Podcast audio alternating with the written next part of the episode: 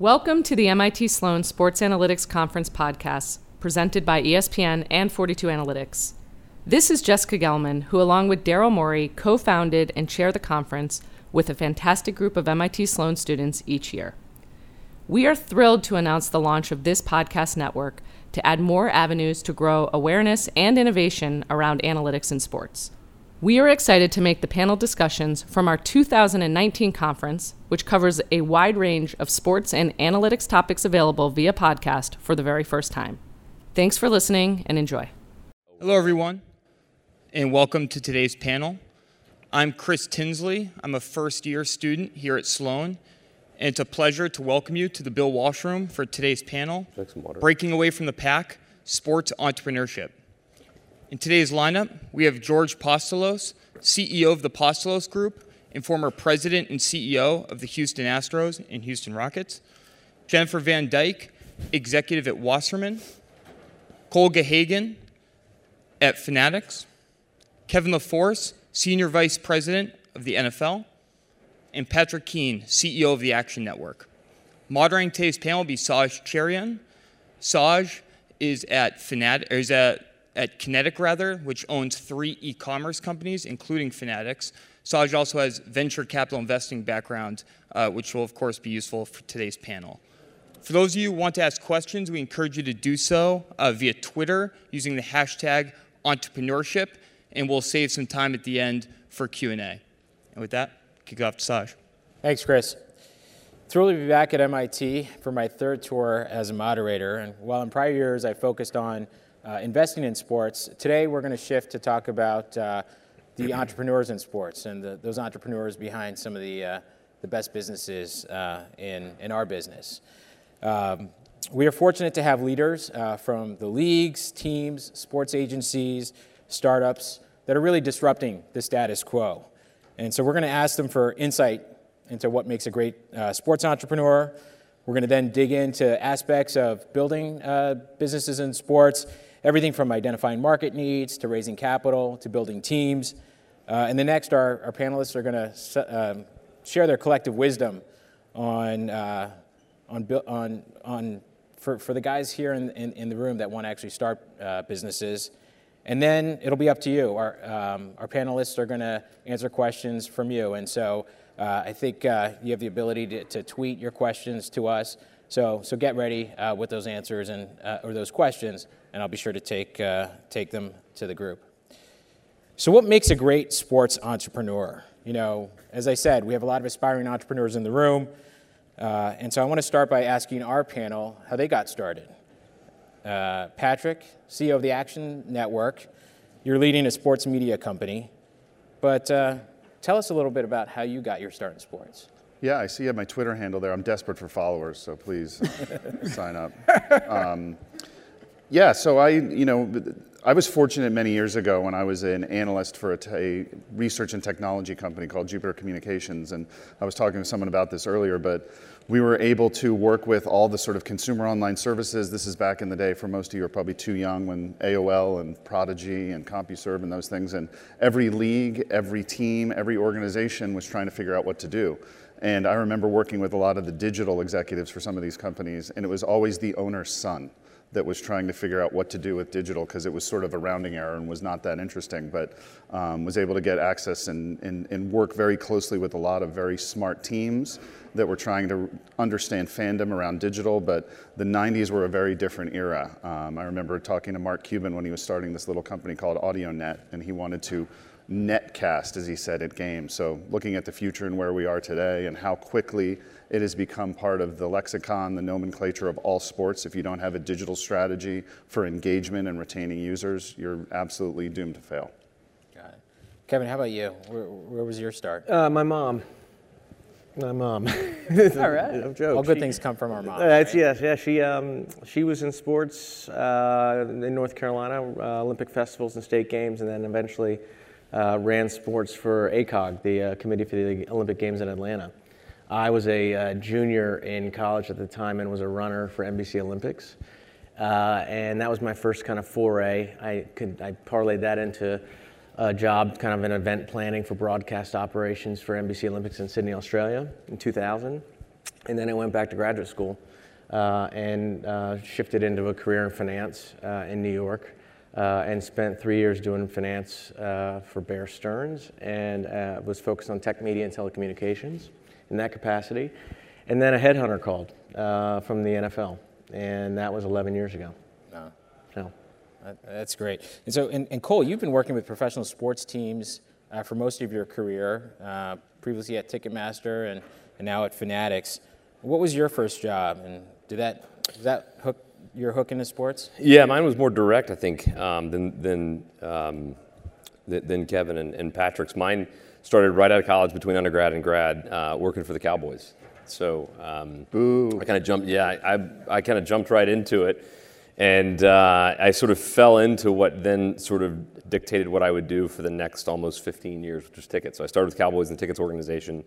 Got a good visibility, um, as I think a lot of people do who work in, in ticket sales. I got a decent visibility into how that, that world works and realized early on that there was really only one big company that was in tickets at the time, driving tickets at the time.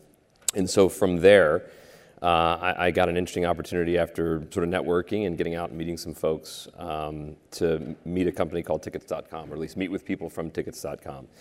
And this was before, those who are familiar with Tickets.com, it was before we sold to Major League Baseball, Advanced Media. And uh, I did that a couple of years after starting with the Cowboys. And then kind of away we went. And there were a few transactions along the way one to, one to BAM, one to a, a company um, that that George uh, that George was with, or a team that George was with quite some time ago, the Rockets, and and uh, and then that led me ultimately to Live Nation and, and, Ticketmaster. So in one one way or another, I think I've been around in and around sports really since the start of my career. So so the lesson for those of you in the audience, you got to be very careful about the job you take after uh, after Sloan, right? That's because, right.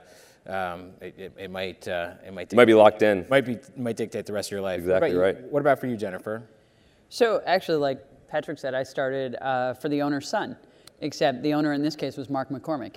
Uh, and I started in 1998 at IMG, where Todd McCormack, uh, Mark's youngest, had convinced his dad a year earlier that this internet thing 1.0 was going to be a big deal.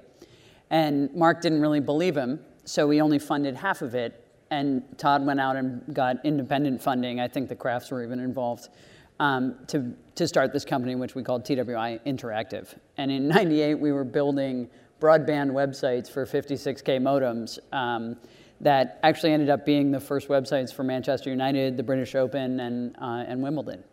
And so I had a $6 an hour internship after graduating uh, and have been in sports and tech ever since. And because you work in sports, you still make about the same. Yeah, right? exactly. Yeah. Another lesson for, for, for the folks in the That's right. Uh, George, how about you? What was your uh, first foray into sports? Um, when uh, well, it goes it goes back to the '80s. So uh, I was uh, uh, graduated from Harvard College, and uh, my dad wanted me to get some sales experience, and so I was from San Antonio, and I had uh, worked for a period of time in a straight commission job, uh, w- selling program advertising and season tickets. And I, I think uh, it was a great, it was great, it's great to get sales experience at the early in your career, and definitely if you're going to work in sports, because ultimately it's, you know, it's a local sales and marketing experience, at least the team business is. So uh, that's, that's had a, it's had an influence on me uh, throughout my career. Great. So uh, I guess first question for our, for our group, um, now that we know a little bit more about them, is, you know, can anyone become an entrepreneur? Are sports entrepreneurs born or, or made?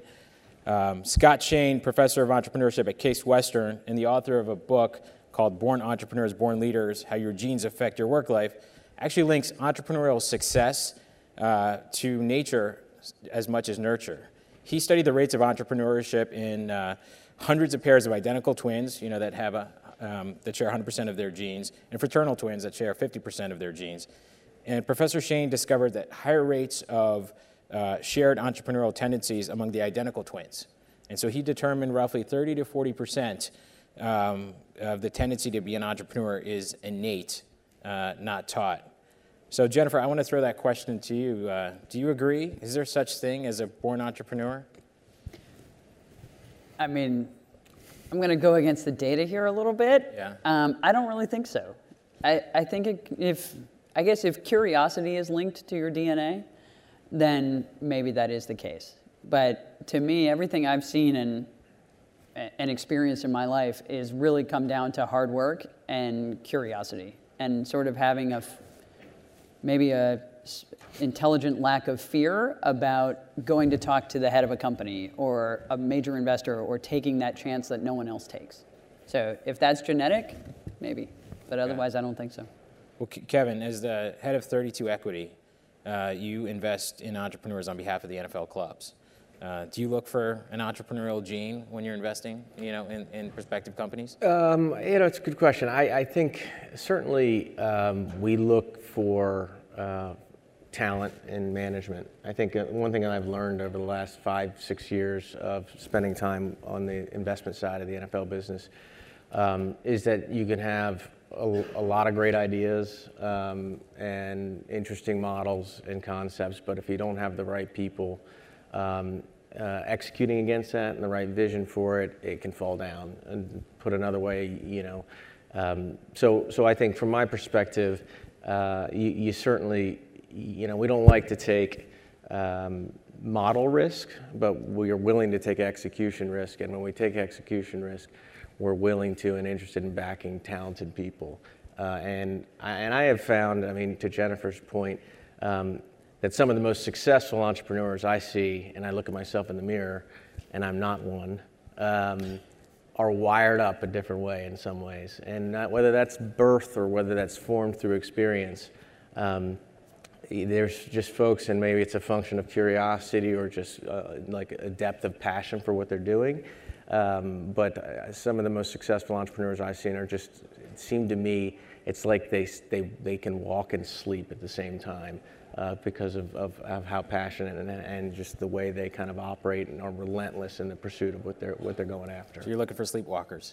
Yeah. You know, it's, it's, we don't talk about that investment thesis much, but yes, that's one of them. George, what about, what about you? What, what, what's your perspective on the born versus made debate?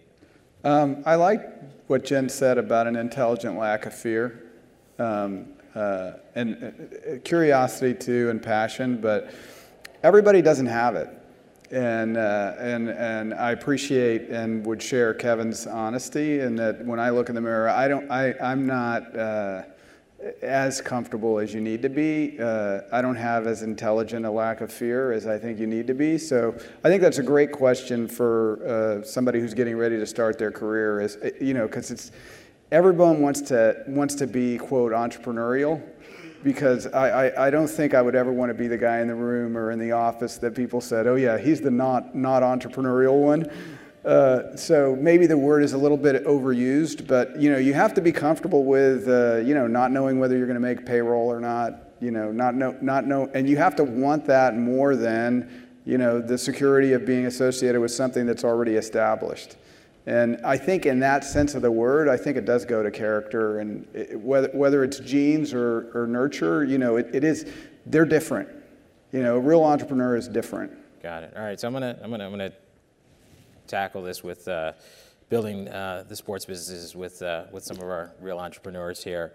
Um, you know, entrepreneurs often begin with a problem that no one is solving, right? Or in a given industry, or a perceived gap uh, in, in the marketplace. And you know, our panelists here have been uh, both in large companies, entrepreneurs, um, uh, or I would say entrepreneurs in smaller startups, and entrepreneurs uh, within larger, more established organizations. And so I'd love to dig a little bit into the challenges of building businesses, you know, within you know these very, very different uh, environments. So, so Patrick, um, you being, I think we can call you a real entrepreneur. Um, you've led smaller teams at Associated Content and now the Action Network, but also bigger teams at, at Google and CBS. Um, what problems were you trying to solve and you know, help us understand some of the, the challenges that you experienced uh, in, in both the, the smaller uh, and larger organizations? Yeah, I mean, you know, a place like Google, a perfect business model can hide a lot of you know, failure in a weird way. I mean, when you're swiping credit cards 24 hours a day across the world and you have the margins that Google does, it can hide a lot of oftentimes sub-tier people inside of companies. So um, that's kind of a rare thing when you're able to have that kind of distribution, a perfect business model, and the things that kind of make sense in that way. And then for me, going to a place like CBS and and trying to create a culture around real technology. Um, you know, CBS is a great business, and CBS is broadcast television with an aging audience and all the things that kind of come around it. But it was always a really difficult, difficult challenge to recruit and hire really top quality technical talent. It just always was. Um, you know, that was not an issue for Google. That wasn't an issue for most of the startups that I've built and run, um, including the Action Network. Um, it's just getting really strong, sophisticated technical count, talent is, I think, one of the biggest challenges for a lot of these companies that all want to sort of take advantage of opportunities in digital and build big businesses that are high margin and they're sort of attacking big markets, as you were mentioning. But you know, even going back to some of these other things, like I always say to my teams, if your job is not your hobby, you're never going to be successful. Uh, and what I mean by that is you don't necessarily have to go into a business that is your absolute passion when you're not working. But if you're able to find something that is your hobby as well, because you put in the hours that are not going to be commensurate with a great family life, they're not going to be, uh, you know, so startups can be a very lonely life. But if it's not your hobby, you're not going to be successful, I always say. But, you know, it all comes back to some of the things these folks have said. You just have to find the best talent. You know, at our teams, that's what I say 25% of everyone who ever works for me is, is recruiting and finding good people. At least, yeah. So, and you've been on both sides of the table, right? So you've been selling to large media companies, and you've also been at large uh, media companies, you know, looking at uh, acquisition targets. What advice do you have to folks here in the room uh, that are sitting at those tables? In terms of like getting acquired, that kind of thing, or yeah, or or just even trying to do a deal, right? Yeah, I mean, you know, it's a funny thing about corporate development. I think a lot of the people on this panel have probably sold companies as well. And the person who works at corporate development at a large media company at any company, that person, if that deal doesn't work, they're going to get fired. Like it's literally that drastic. You know, it's hard to sort of make decisions when you're kind of have that kind of pressure. So the the person that you're often talking to is is often on sort of what I like to call as a, a fishing expedition that they're not necessarily actually going to buy your company. So to have the sort of tea leaves and understanding, we just sold a business uh, to Spotify a few weeks ago called Gimlet Media, which is a podcasting company. And you can kind of get the tell pretty quickly if they're serious about it. You have to have the right product market fit. You have to have a deficit inside of that company that they're not going to be able to build. And if you look at Spotify, Spotify, nine out of every $10 goes to labels. So they needed a business where they could own more IP and own more content. So buying Gimlet gives them an opportunity to own content. So that was something we saw full stop as we looked at that business, that they just needed to be able to bring the margin from content acquisition uh, down. So that was you know, something you could see as you're going through the process of selling a business. Got it. So Cole, you've similarly traded uh, entrepreneurial gigs at tickets.com and, and Vertical Alliance for chief revenue uh, officer business card at Ticketmaster and you know, Fanatics is probably somewhere in between. Uh, what, what, what, problems were you trying to solve? Uh, and did you experience some of the same challenges that Patrick talked about? Yeah, I think so. I think that, um, I think if I kind of look along this timeline of, of, personal entrepreneurship, I think that I probably evolved over time from, from thinking that entrepreneurship was about solving problems and challenges and being more uh, opportunistic minded about what's out there for us to go after. And I think that sometimes can be the difference between what, what a good concept, when a good concept becomes a great concept. Good concepts sometimes are, stem from this thought of how do I go solve this challenge. Sometimes great concepts can, can come from uh, I'm going to pivot and now go after this great opportunity that I've, I've now identified. So I think that, that for me, Early on, maybe it was about solving challenges of how do we introduce better ticketing technology to the industry. When we started Vertical Alliance, and the Rockets were one of our first partners, actually, when George, right, uh, right around the time that George was there and left. I think we were mission driven to do just that, solve the problem of an industry where we felt there were gaps in technical cap- technological capabilities. And so we were on this mission to go and, and try and solve for those challenges around event ticketing. And later in our in my career, we sold we sold that company to Dan Gilbert, which ultimately became uh, Flash Seats, and then became uh, what is now AXS. And then joining um, Live Nation, creating Live Nation ticketing, again, that was more mission driven. That was how do we go and create a, a ticketing technology that is right both for us at Live Nation and can solve some of the challenges that teams and venues have and as we bought Ticketmaster two years later, and then we, um, we got deep into that integration, we realized sure, there are challenges that need to be solved, but there are also big opportunities that we have now to become both a primary and a resale company at the same time. So we sort of pivoted the model to be as much about the opportunity that's in front of us to go and grow a business uh, as it was um, solution oriented. Got it. And then, uh, George, uh, as president of the, uh, or CEO of the, of the Rockets, uh, you also saw the limit of the existing solutions uh, in, the, in the ticketing market and, and, and wanted to, to build a more entrepreneurial uh, alternative. Uh, we Cole mentioned uh, Vertical Alliance. Can you tell us about, you know, the, the, the challenges that you saw and also the challenges uh, specifically of, of doing that within a team context? Sure.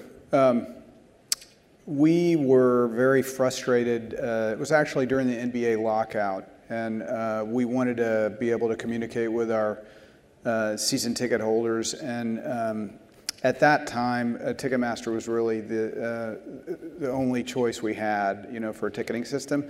And there were limits to it, both in terms of the shopping experience that consumers had. It was really more with a concert buyer in mind that the technology was developed, and not so much with you know, a sports customer, and, and that was our primary focus, was our sports customers. And, and, and then the other thing was uh, just our ability to know the customer and to communicate with the customer. And so uh, we tried to get Ticketmaster to make adaptations, but they had such a large installed base, they really couldn't do that. And so, you know, we ended up uh, making an investment in Vertical Alliance, you know, to try and solve those problems.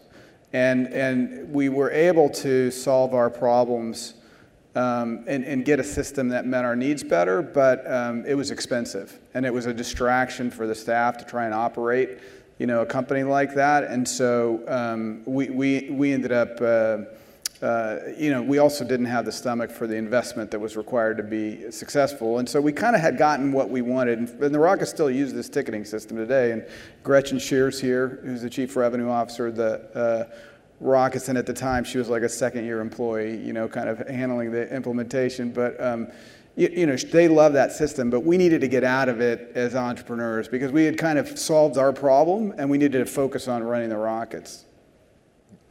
So, um, so Jennifer, um, your firm Wasserman um, has grown largely, you know, through acquisition. How can you still be um, entrepreneurial as you scale? And, you know, I think um, you know, when we talked a little bit before, you, you talked about how you were actually trying to build an entrepreneurial venture, you know, within uh, within Wasserman. Can you tell us a little bit more about that? Sure, absolutely. Um, and this is, frankly, part of what I love about the agency uh, role in this sports ecosystem is that there's so many opportunities and problems and challenges to solve, like Cole mentioned, that we get the opportunity to, to do that for our clients every day and wherever those may be, if you're representing a brand, their challenge, if you're representing a team or a league, helping solve their challenge, and the, the opportunities that come from all of that in between. But we could spend a, and have a nice business just solving our clients' problems and, and challenges. But I think the opportunity that Casey leads with in our business uh, is to find that North Star and build towards it, and then say, okay, what are the other opportunities? For us as an agency that we can leverage because of our positions in this market or these types of uh, you know, assets, if you will.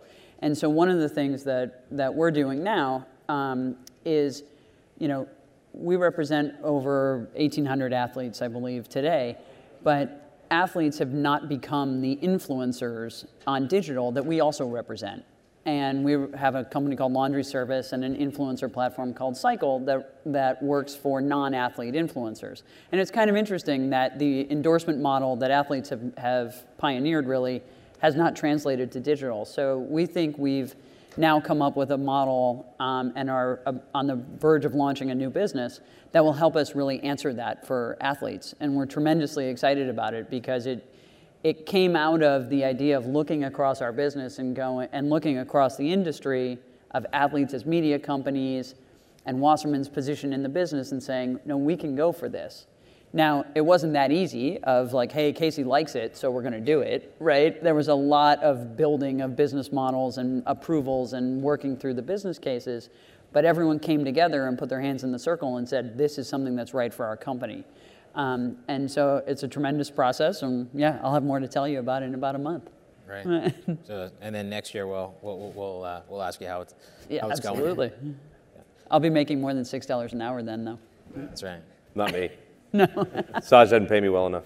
Uh, well. So, uh, so let's talk about raising capital because it sounds like we, we need to raise some more capital here. Um, once you have a product or solution, um, you know, to that industry problem, you know, you know, the entrepreneur is then out raising money. Uh, when I was a VC, uh, we often debated whether we should invest behind um, the jockey or the horse, right? And by that I mean, are you more likely uh, to uh, win behind a great entrepreneur, or is it, you know, the business model? Is it the product? Um, this being the panel on entrepreneurship, um, I guess we're going to all have to say uh, the jockey. But uh, but I want to ask Kevin, is that true? Um, you know, do you typically bet on the jockey or the horse? Um, we bet on the jockey and we bet on the horse. And good news for you is we typically put football jerseys on both of them. We like that. We like that. So um, part of the, um, as I mentioned earlier, obviously the talent and, and the vision and the management team is critical. Um, the the execution is is going to sit behind that, and that's really important. The idea and the concept, the service, the platform, the solve, the problem they're solving, or that the team is solving, is is important. Um, and, and, and our whole platform is based on being able to attach that strategically to something the NFL is interested in. Uh, and there's a pretty wide aperture in terms of what that could be. Um, but if we can get a, an idea or a concept or, or, an opportunity and we can align that um, with the league collectively and the scale that the league can potentially bring to the opportunity, um, and that can come in any number of ways. It could be whether it's a separate content relationship, uh, it could be something that is strategically interesting for our brand. Um, you know, we feel like we can typically uh, stair step a company uh, or, or, or, a company or a model's uh, prospects in the marketplace. Uh, and so that's what we look for. And then um, we can do that in our, in our normal, of course, licensing business. When we license rights to a partner, whether it's content or promotional rights or otherwise, typically that helps them drive their business. Um, the idea behind us actually participating in the equity is because we, when we, when we license these opportunities to third parties, we can not only drive the business around football, but we can hopefully drive their business more broadly, uh, whatever that may be. Uh, to be able to participate in that, we can do that by pricing the license in a, in a manner that, that we feel like is, is uh, accounting for that value creation. Um, another way to participate that is by uh, investing uh, and, and having uh, an equity position uh, in a platform or a company. Uh, and that's, that's, that was really the thesis behind why the league five years ago started doing this. and to the extent we can invest, we're now aligned with them, and the incentives are there as someone selling rights, of course, I'm aligned. I want to see them successful. We want to grow businesses and partnerships. Um, to the extent that that deal comes up in three years, I'll probably go out in the marketplace and look at a whole set of options and see what's best strategically uh, f- for the league and for the fans and otherwise. Um, to the extent I have capital in the company, that changes the formulation a little bit as it relates to my incentives and the alignment I have with the partner. And so that, you know, a lot of that is kind of the, the thesis behind why the league uh, and, the, and the owners have decided to start, uh, start investing directly behind these, these opportunities we're seeing. So if I'm an entrepreneur and I'm uh, approaching you know, the NFL specifically, I should really you know, come to you and say not just, hey, I need the money, this is what I'm trying to do, but how um, I think the NFL can help me. Yeah, I think I, I think if your idea is good and you, you know you've got talent, uh, the money's the easy part, um, and I, I, say that maybe maybe lightly or maybe from my orientation. Um, but the guy the, with the shield over here. Yeah, so so I, I, billionaires I, behind you. I say I say that only in that the value of a partnership um, as it relates to investment um, is from our perspective what we can bring. You know, I, I, I show up with money just like another venture capitalist or a private equity person shows up with money what I hope the league can bring in certain circumstances is differentiated strategic partnership. It's, it's the thesis of any strategic investor theoretically. But if the right set of facts are there, and, in terms of the opportunity and the entrepreneur and the partner, and the NFL can show up and plug that into our system, the money is helpful, obviously, uh, but it's the it's the platform that hopefully we can we can leverage at the NFL to really drive uh, growth and value creation in the partnership. And I think that's what we bring that's different. Um, uh, and, and, that's, that's certainly you know, how we approach those discussions.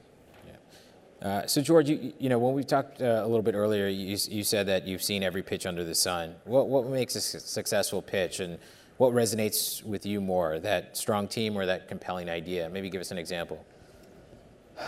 Um, Well, at, at, this at this stage in, in my career, I feel like I've seen so many uh, startups uh, go bad that um, I really want to see the jockey and the horse uh, together, uh, uh, and and and the numbers. And so I like to see I like to see a company that is already making money, um, and that has uh, you know a good track record, um, and just, just as an example, uh, you know, uh, four years ago, uh, I met uh, the uh, Patrick Ryan and Ignacio Cubero at, at Eventellect, and you know they had been in business together for eight years. Uh, you know, they were growing the top line at like 70% compounded annual growth a year. You know, they were profitable and becoming more profitable, and then you know the two of them really understood consumer behavior in a way that. Um, at least I didn't understand uh, the digital consumer and, and what was happening in tickets uh, the way they understood it. And I had been a team president for you know 10 years, had really smart people working with me and stuff. And so I, I thought, you know, these guys are going to have success. And so that that's I, I like to just pick a few uh, spots. And so that to me is I really like to see all three things uh, in line up like that. And in, in that case, uh, you know, that's, that's turned out very well and that, that companies continue to grow at that rate. And, um, you know, in the business, it certainly can evolve, but I, I, like to see the fundamentals in place, you know, before I, you know, uh, put my own money in a deal. Got it. So the jockey, the horse, and numbers. Got it. Um, so uh, we talked about the jockey, but uh, it's probably worth talking about building teams, right? Because uh, I don't know a single entrepreneur that won on their own. Um, and I guess that holds true for all teams, sports or otherwise. Uh, Patrick, as, as, as CEO, um, share your approach to the, to the group here about uh, building teams and, and company culture, right? And, and what are the hallmarks, do you think, of, of a winning entrepreneurial culture? Yeah, I mean, I, I, mentioned a little bit about it earlier. I think all of your team, whether you see an org chart that has lots of opportunities and openings or not, they need to spend a fair percentage of their time recruiting and always thinking about recruiting and thinking about talent and hiring. You know, and I think any startup is always looking for technical talent. Those are some of the most difficult people to find, and they're they're usually in two places, either San Francisco or New York. New York increasingly has become a better place for technical talent, but there's Austin, Texas. There's you know there's lots of great areas. Boston here, obviously, um, but you know really focusing and having a team thinking about how to hire, bring in people, and motivate people. You know, I was sort of taught that at Google. I mean, Google, there was a, a, a real, a real impetus and thought around great ideas can come from anywhere. Um, and, I, and I espouse that in my team, some of whom are here.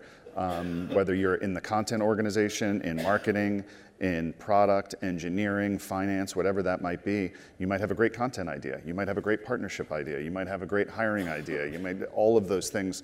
I, I really want to encourage teams to think in that way. But I think in this battle for uh, intellectual superiority in hiring great teams and building teams, it's just, it's really difficult. Um, and it, it, it, takes time, but it takes, it needs to have a lot of attention other than sort of what I would say is your day job and being an executional person inside of a company because it's oftentimes it's not money, it's going to be culture. It's going to be someone meeting your team and saying, this is what I'm going to devote my time to. And I really believe in the team and the organization and the market and the TAM and all the things that are representative of big businesses. But I don't know, I just, I, I think hiring needs to be a singular focus for everyone.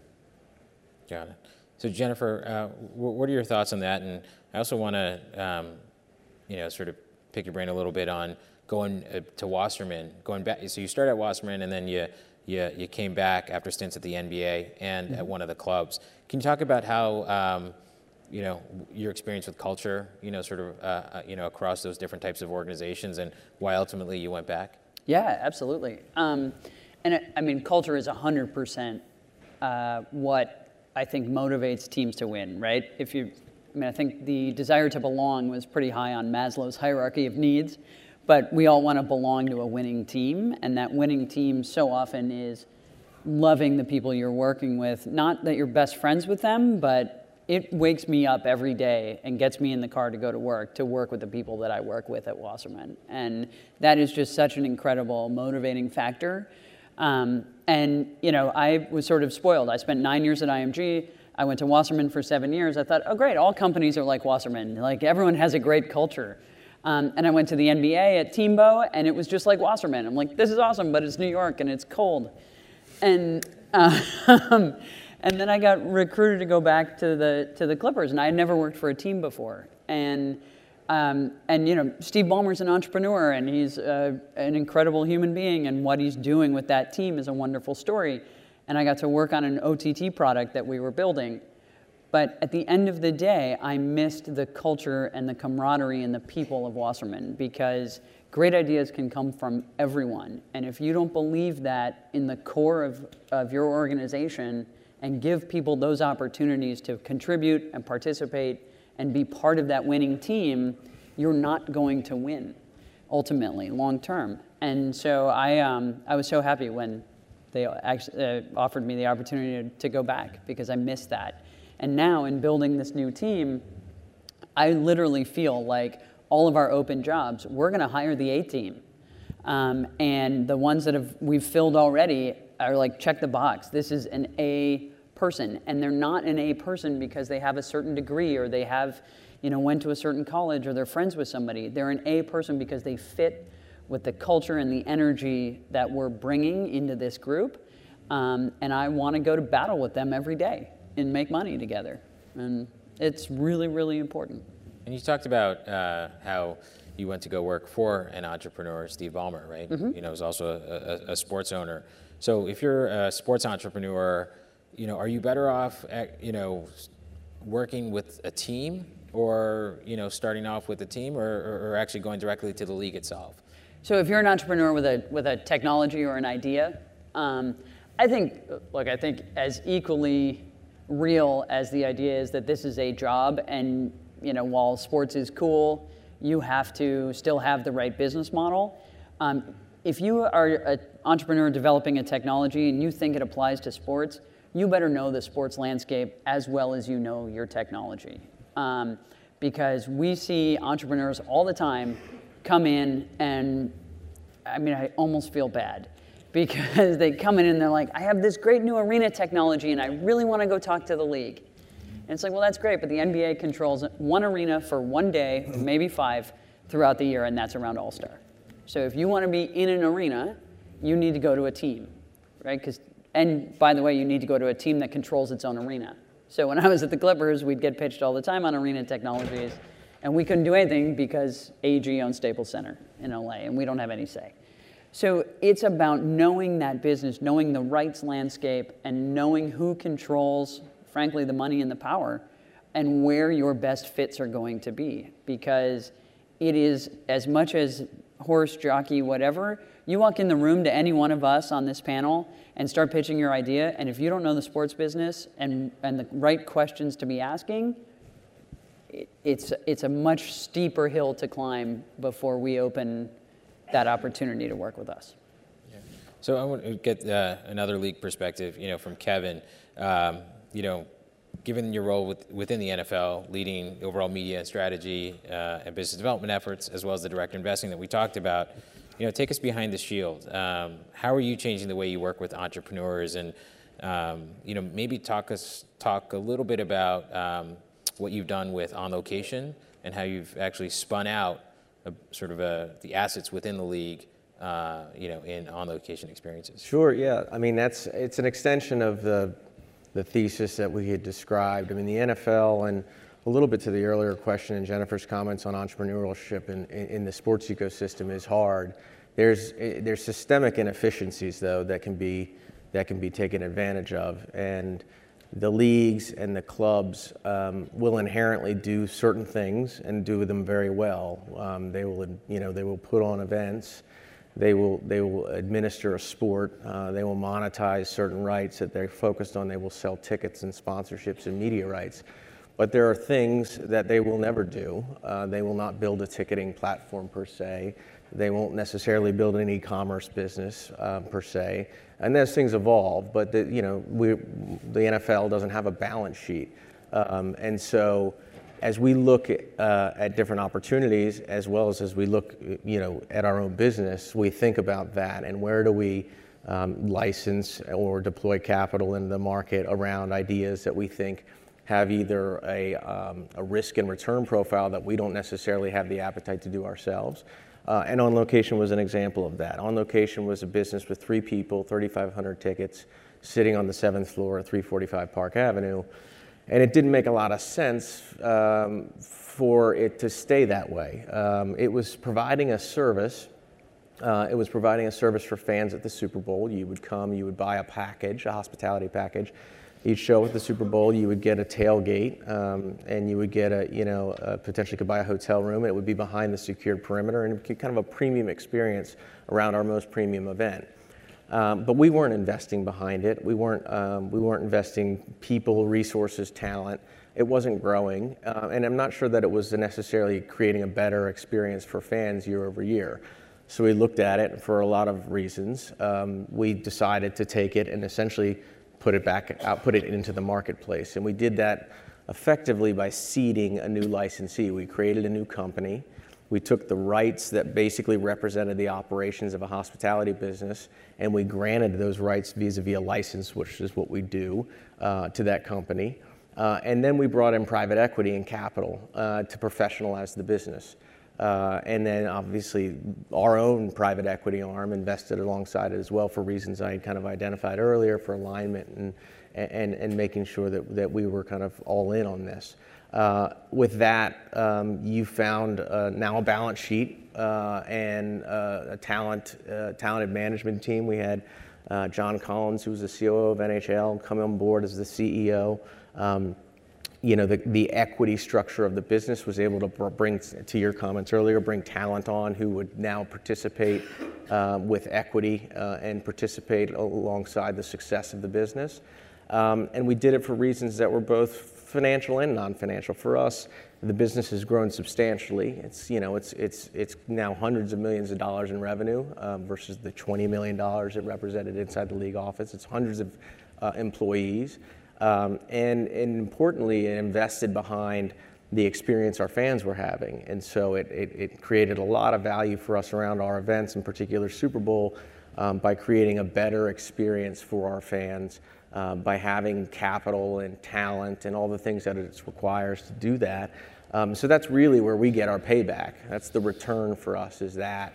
Uh, and, and on top of that, obviously we're seeding a business that's core asset is the Super Bowl, which is a, you know, obviously a massive event. And so what they can do and have done is go out and build and acquire more rights. And so with the Super Bowl as your anchor tenant, you can go and you can you can, you can build out additional events in sports and in music, and now they have a portfolio of, uh, uh of, of you know, hundreds literally of events, whether it's you know, Coachella or whether it's the Masters, uh, that they are, they are, they've built a business around. Uh, and as an equity holder, that's great for us because the business has grown substantially, but also as a league, um, it, it, certainly has created a vehicle and a partner, and affiliated partner um, that's really putting a lot of time and energy behind our fan experiences, the experiences of the, the, the, the, the clubs who, who I ultimately report into, uh, our partners uh, and sponsors who bring um, their business to, uh, to the Super Bowl every year and want to make sure that that experience is what they've invested behind in terms of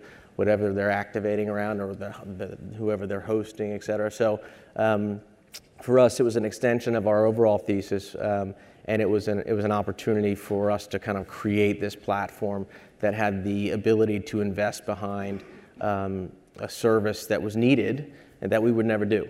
Uh, and that I think also extends to anything that's in the ecosystem. To Jennifer's earlier comment, I mean, that's where there's opportunity. There's opportunity where where the leagues and the, and the properties need a service, uh, and but they're not necessarily going to extend and do it. They're going to need to find a solution out there. And then as technology continues to disrupt this this space, um, and whether it's you know legalized sports betting or whether it's competitive gaming or whether it's all these things that are continuing to happen, there's just more and more of those opportunities to take advantage of. But you have to do it in the right way. To your earlier comment, because the second you get you know a partnership with a league or a sports property you had a three, four year deal with them. That's great. It took you two years to get the deal. It's a long sales cycle. You're, uh, you're displaying something in their venue that they happen to maybe own.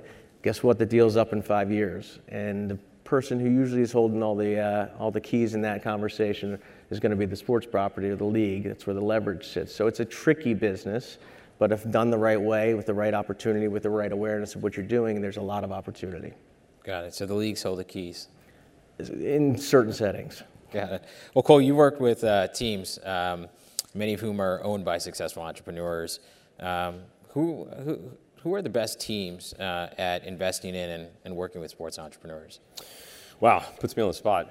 Um, so I, at, at part and parcel of that answer, I'm going to go back to one thing that's really important because, look, if, if, if the, the five of us, six of us across the stage are doing our jobs right, there's a handful of entrepreneurs that are out there that are trying to figure out what that roadmap looks like to go take those next steps.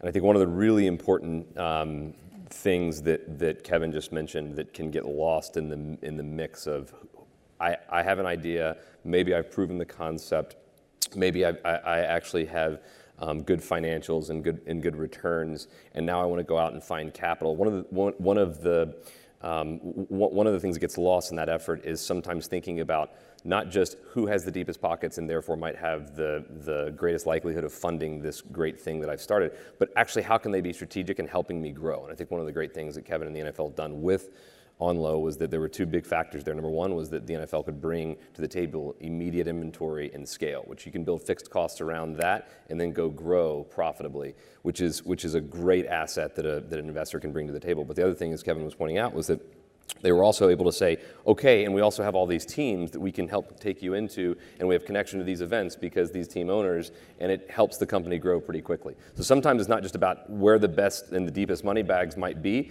but also where's the, the best opportunity you have to partner with somebody strategically, given those connections or given the portfolio of the investments they already have, that they can go either inject scale, help you grow really quickly, or man, if you're super lucky, both, which is what I think Onlo and John um, we're able to accomplish with Kevin. So that's something that I think is really important for those who are out there going, wait, I, have got a concept and I want to go try and raise money. Now, you take that to the question you asked Saj about, you know, some of the some of the, the businesses do that well. Look, the, uh, I have a homer answer, which is our family, which is Harris Blitzer Sports. Um, in our in our owner uh, Michael Rubin, um, and really spearheaded by Scott O'Neil, who's the CEO of that of that group. I think they've done a tr- terrific job over the last um, few years at realizing, you know, there's a pretty finite amount of business around these things that we do. There's a finite number of concerts. There's a finite number of games between hockey in, in Jersey and basketball in, in Philadelphia. Um, so how do we go create opportunities around this brand? How do we go create opportunities that span well beyond this finite space of stuff that we're already in? I think we've done a great job of that, um, and Scott has done a terrific job of, of finding those opportunities, building incubators out in the Bay Area, and determining how they can grow outside of that sort of fixed space that they're naturally a part of, being hockey and basketball teams and, and arenas. Um, the Cowboys do a great job with it. I think that I think the Cowboys. Um, you know, Jerry has never been shy about saying the Cowboys football brand is how they got started. It is not where they'll finish. And where they'll finish is leveraging that brand and the impact and the swagger and the weight that that brand brings to, to the table in, in possible ventures that they can span outside of football. And, and they lead with that. And it's how they're able to go find new opportunities or find really great talent um, and, and turn it into, into something valuable is because they are able to leverage one of the biggest brands in global sports. So those are two that come you know, top of mind. The last thing that I'll say is what I love about what's happening in sports right now, and again, just good for you guys to have visibility into this, is that that is a practice. Those, those are just two organizations that do that really well from my vantage point and experience with some of the executives there. But it, it's a practice that's beginning to, to really spread throughout professional sports. And you'd be hard pressed at this point to find mature businesses. Some leagues are more mature than others. But you'd be hard pressed to find mature teams um, that aren't finding a way, whether it's through esports or through other ventures, that are breaking away from the traditional world that they operate in and figuring out where to go and invest and how to grow beyond that traditional. So it's, it's really sports owners investing in platforms, not just not just teams.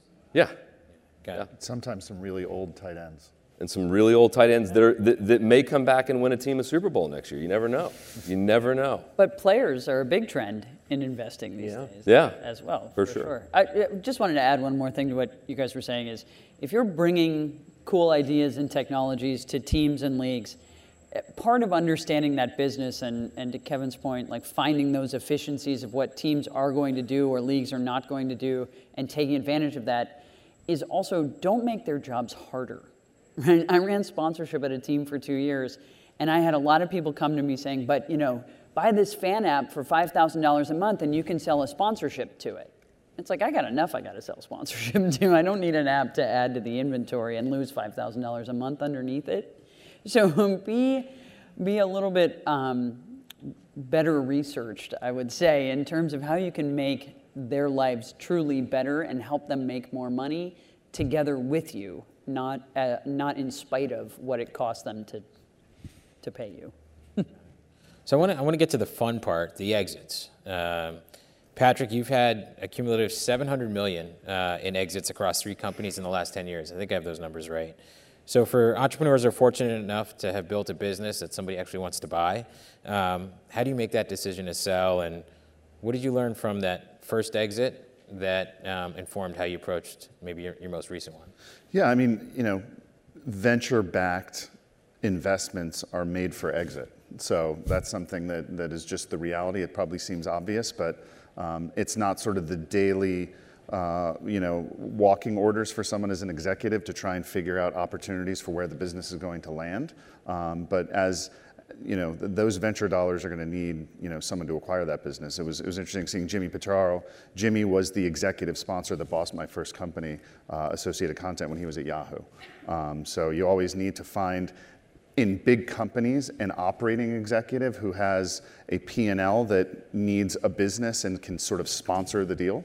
So I mentioned the corporate development people in some of these companies, and they're often looking for companies and looking to investigate companies to acquire for strategic goals, for revenue goals, for uh, distribution, all kinds of different things. But you really, it's key to find an executive who is going to be the person who's going to operate the business and sponsor that acquisition. You know, I mentioned Spotify when we sold Gimlet uh, a few weeks ago. That was, that was similar. You had to find someone that had an immediate need for content, immediate need for IP, and an immediate need to distribute and get an opportunity to sort of bring those margins of content acquisition down. Um, you know, when we sold, sold Bleacher Report uh, to Turner, there was an obvious need for Turner to have a digital asset and to have an asset that would bring scale, that would bring social, and that would tell a different story for a rights holder that had amazing rights, which Turner did. So, and, and I would say for, for Bleacher, and I was just with the new CEO literally this week, I would say it's probably one of the most successful big traditional media digital acquisitions maybe in history. Um, you know, it was th- those kinds of acquisitions can often uh, be die pretty quickly, not become very useful, or it gets written down by the company. It happens way too often. But to have a content-driven business in a really tough ad market that we see today have that kind of acquisition. But yeah, I would say again, you need an executive who's going to be the sponsor of it that isn't really in corporate development, or you're really never going to get a deal done. And you know, like I said, on the venture side. Uh, companies are invested in for exits, and that's something we are all aware of. That if we raise capital, that people are looking for a return. Got it. Uh, and Kevin, uh, the NFL had an exit with Learfield. Yep. Can you tell us a little bit about you know the investment and the role that the NFL played uh, in that win? Yeah, sure. Uh, so Learfield hits on a lot of the same themes for us. It was jockey, it was horse. Um, uh, it was probably a little less uh, Jersey uh, in that regard, but we were interested in Learfield. We came in uh, as part of a partnership when we first started this with Providence Equity um, and invested behind them. Greg Brown and his management team had a proven track record. Uh, they were private equity owned prior um, and had, had exited with Shamrock as their backers once already. Um, they were solving a problem for colleges and universities, uh, a problem that the colleges and univer- universities were never going to solve themselves. Um, they weren't going to invest behind or in-source multimedia sponsorship sales. Uh, ultimately, turned into di- digital media and other kind of adjacencies that Learfield bought uh, built out. Um, they had the benefit of a network uh, to scale a pretty hard business to scale, but they had the benefit of a, you know hundreds of colleges and universities ultimately um, to do that. Uh, their biggest competitor at the time, IMG, uh, obviously was in a process, uh, which I think helped them strategically. Um, and then fortuitously, um, there was another private equity buyer that wanted to, to own them uh, and, and saw the fact pattern and the history of the management team what they were building, had an investment thesis, um, and probably sold well earlier than we had anticipated. The NFL's interest there was we had we had built, and when I joined the league, we were part of the thesis was we were insourcing a lot of our digital media and owned and operated media assets. We had launched NFL Network in 2004 and 2007. We brought all the digital assets in, uh, in-house. Ultimately, that included the 32 club websites. So there was a network and a scale there and a, uh, an experience that we could bring to Learfield as they were starting to build out those capabilities and thinking about how do you build a network across universities of digital sites? How do you think about, we have a reasonably sophisticated sponsorship business at the NFL. How do we think about multimedia sales and the kind of convergent technology market? So we were providing them a lot of, you know, kind of best practices or, or you know, things we learned along the way. And that was, that was the, the tenor of the relationship with them. There wasn't a, necessarily a direct tie-in between NFL licensing rights or things that we were doing day to day with Learfield, but um, an exceptional company, obviously still is, and having equity in that company now would be great. Uh, it would it was one of our first investments, so the exit proved to be kind of precedential for us, and it was it was a, it was a great outcome. Got it. Well, I um, I want to take a question from the audience, uh, and I'll throw this over to whoever wants it. Uh, it says, What is the biggest myth perpetuated in today's glamorized world of entrepreneurship and hustle culture? Anyone want to take a stab at that? I'll take, I'll take a stab as it relates to, um, I'll, I'll, sort of point the question back to our industry for one second.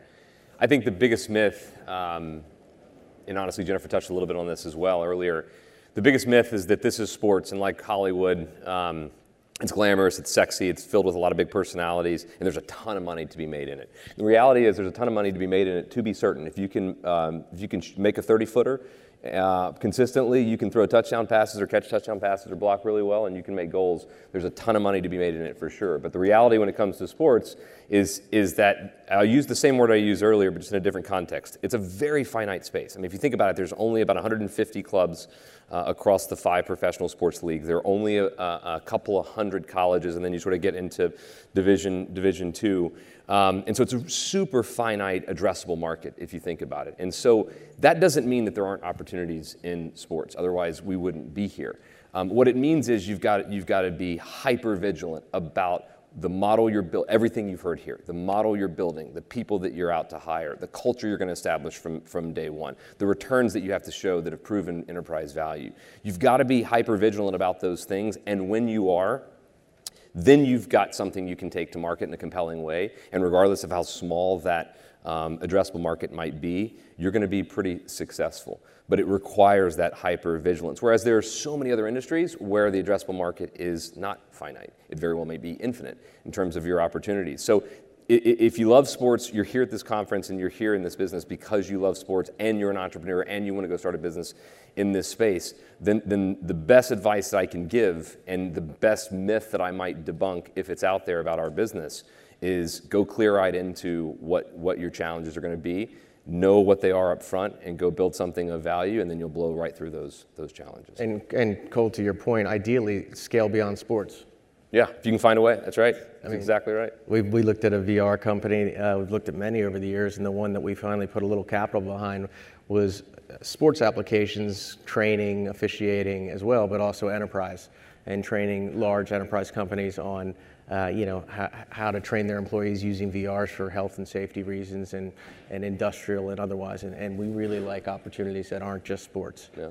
Um, so to your point. Great. Well, we just have a, few minutes left. So I want to ask each of our, our panelists uh, to name uh, an entrepreneur um, that they admire and then, you know, share with the group, you know, briefly um, what you've learned from that entrepreneur uh, that you'd like to pass along to the future uh, uh, or current entrepreneurs in, this, in this audience. So, George, I'll start with you. Okay. Um, the uh, owner of the San Antonio Spurs when I was growing up was a man named Angelo Drossos, and he had uh, uh, he acquired. He had a very creative transaction where uh, the Spurs were playing. The franchise was playing in Dallas, and it was called the Dallas Chaparrals and um, he he rented the franchise from the Dallas-based owners, and he moved it to San Antonio, and then uh, he had an option to buy the team, and he bought it, and it was an ABA franchise at the time, and then he was negotiated uh, on behalf of the ABA the NBA merger, and uh, in that way he got the Spurs into the NBA, and so that's how he became a, uh, a franchise owner in the NBA. And um, so what I learned from him was, uh, uh, and I had the opportunity to work for him, but I, what I learned from him was just uh, that basically anything is, is possible with creativity and, and willing to take uh, risks. And, uh, you know, it's, it's made me stretch a little bit further in my career, and I encourage all you guys to do the same. Yeah, Jennifer? Um, I was listening to Adam Grant's new book uh, on the plane ride up here, actually, and he had an interesting stat in there where 50% of the population of the U.S. are women. 3% of the population of women of, uh, of the U.S. is named John, but there are more Fortune 500 CEOs named John than there are women CEOs.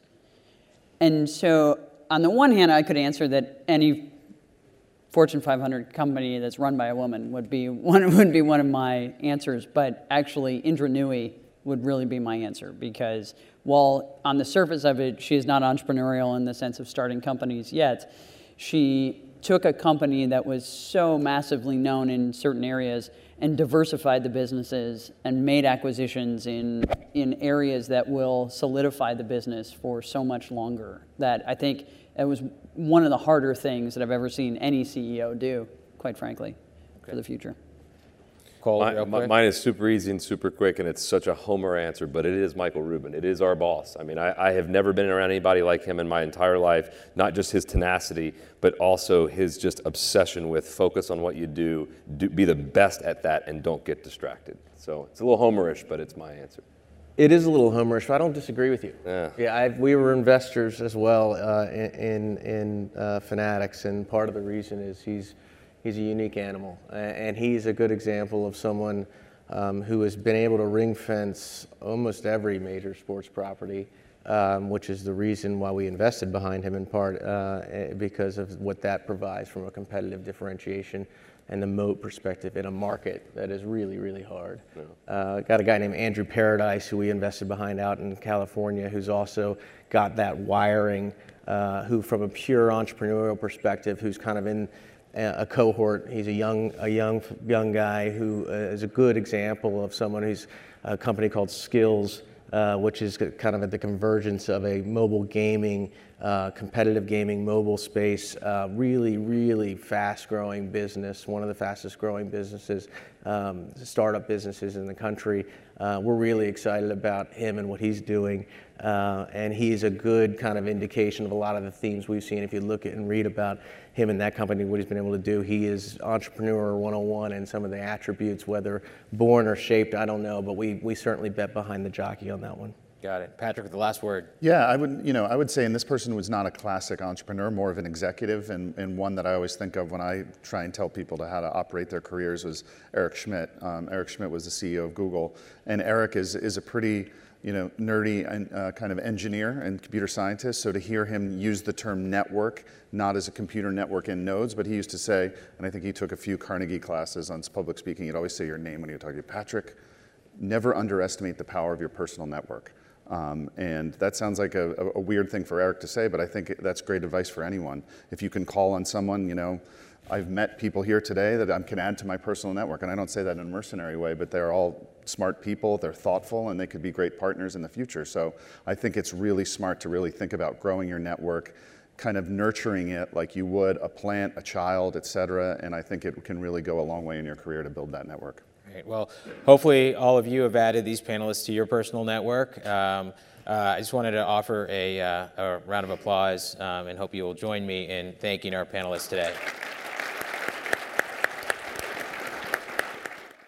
If you want to hear these panels in person next year on March 6th and 7th, 2020 in Boston, please register for the 14th annual MIT Sloan Sports Analytics Conference at sloansportsconference.com. This recording is the property of 42 Analytics and may not be published, broadcast, rewritten, or redistributed without the express written consent of 42 Analytics. Any opinions expressed by panelists are their own and do not represent the beliefs of the conference, 42 Analytics, or the MIT Sloan School of Management. 42 Analytics Educational, Inc. reserves all rights in the content.